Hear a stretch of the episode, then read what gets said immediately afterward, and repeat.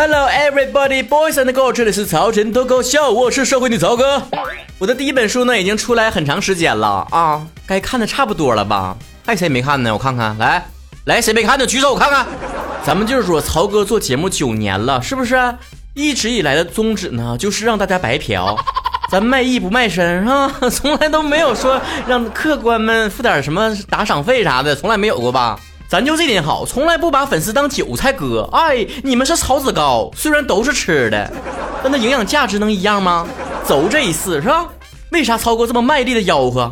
还是那句话，这玩意儿是不挣钱的，不是一分都不挣，而是挣不了多少钱，仅挣了一丢丢啊！也做广播剧了，你们也知道，做了两集。很多人问为啥不每一集都做？经费紧张啊，朋友们，做这玩意儿就是打水漂啊，连响都听不着的那一种。我是希望说，出版社这么信任我，在实体书这么不景气的今天，还愿意相信我，帮我出书，这么讲义气的我，必须得全力的配合呀。我挣不着没关系，别让出版社赔了呀。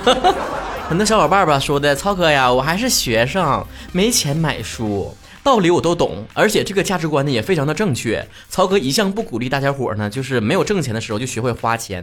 但是咱就是说我我看通过你的私信，我点击你个人页面，你又为什么游戏买了新皮肤，什么又跟朋友撸串又喝奶茶的，那是啥意思呢？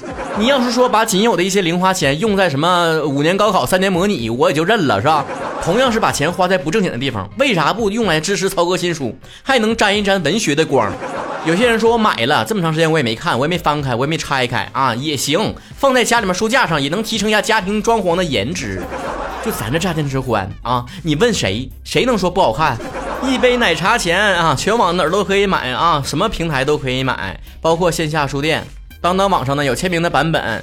我在微博曹晨亨瑞上发起每周互动话题讨论，这一周的话题呢就是你看完新书之后有什么样想问的问题呢？我可以集中解答一下。来了啊，上语文课了啊！曹老师给你们上课了啊！来，同学们，来把炸天的吃欢打开。哎，对了，那是把没用的书给我收起来啊！炸天吃欢拿出来啊！哎，好，要不把这节炸天吃欢语文课上好了，告诉你这辈子别想上体育课啊！从此继续开聊兰说了，曹哥，你的新书我可以盘一盘吗？咱就是说有好多好文案呢，非常鼓励大家伙把我新书当中你喜欢的句子摘出来啊，盘一盘文案啥的，发发微博呀，可以。就是艾特我呀，或者是带上《乍见之欢》这本书，是不是？曹哥的绯闻男友说了，这本书特别好看，下本书什么时候出？等你能够把这本书倒背如流的时候，就出下一本了。要真正倒着背哟。夕阳要配爱的男人说了，曹哥以女性视角描写的爱情是和基友的故事吗？你这种人呐，俯眼看人机呀！我哪来的基友啊？我是个连基友都没有的人。你这么理解故事呢，就已经肤浅了啊，肤浅了。怎么说呢？那基友看基友的眼光和女生看男生的眼光，那能一样吗？那基友再怎么基，那也是男生，看人的眼光还是保留男生的眼光。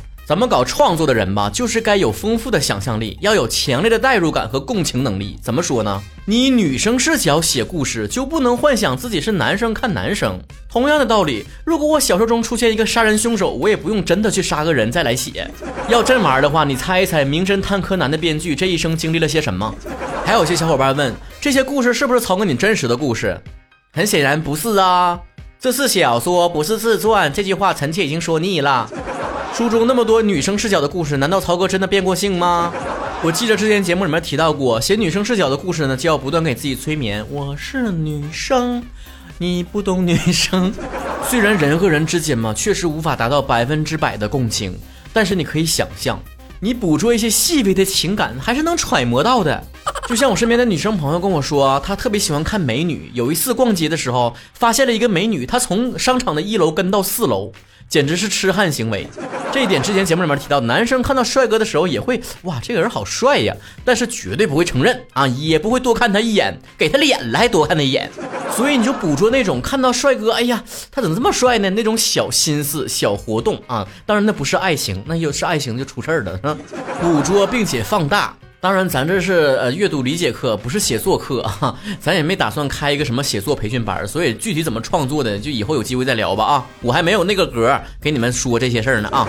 下一个问题，那猛子就是我说了，有多少故事是你自己亲身经历的啊？这个就是刚才差不多回答那个问题。虽然不是说任何一个故事完整的都是我的经历，但是有一些是可以细节上是摘取自己经历的，比如乍见之欢的那种心跳的感觉呀，还有一些呢是通过什么听歌啊、看电影啊来的灵感，有些时候吧也是生活当中出现的一些小故事。比方说《单身公寓》那一篇，就是说灵感来自于我在上海住那段时间，就是在公寓住的，并且呢也是有楼去楼下去取快递这个经历，买什么黑胶唱片啥的。偶尔呢，就会在电梯里面碰到同样是住在公寓里面的单身女生啊，漂漂亮亮的，可能夏天刚洗完澡，然后就是浑身散发出那种香气，你知道？这个时候呢，我就会做一些很多人都会做，但是不见得会承认的事，那就是在脑海当中幻想了一下，就是跟他会发生什么样的故事，也就是传说中的他看了我一眼，我连我们俩孩子以后姓啥叫啥都想好了，于是单身公寓这一篇呢就被我这么幻想出来了。啊，简称意淫。你叫什么名字？这一篇也是我之前在上班的时候，确实对一个同事非常的好奇。他确实就像我那篇文章写到的一样，就在所有啊穿的都非常土气的同事里面，他算是一个一枝独秀的存在，就挺想跟他认识认识的。但是呢，怎么说？就像歌里唱到那样。但亲爱的，那不是爱情。还有一篇呢，一位女主角呢，她发生的故事确实也是我身边的女孩发生的故事，但她呢不是我从小到大暗恋的对象，跟文中的这个设定呢并不是一样的。我们俩可以这么说，就是。对彼此放下过豪言，就是地球上所有的异性都死光了，都不会跟对方在一起。所以你们也看到了，这本小说里面处处都体现了曹哥的生活当中的一些小小的细节，但是有很多想象和延伸。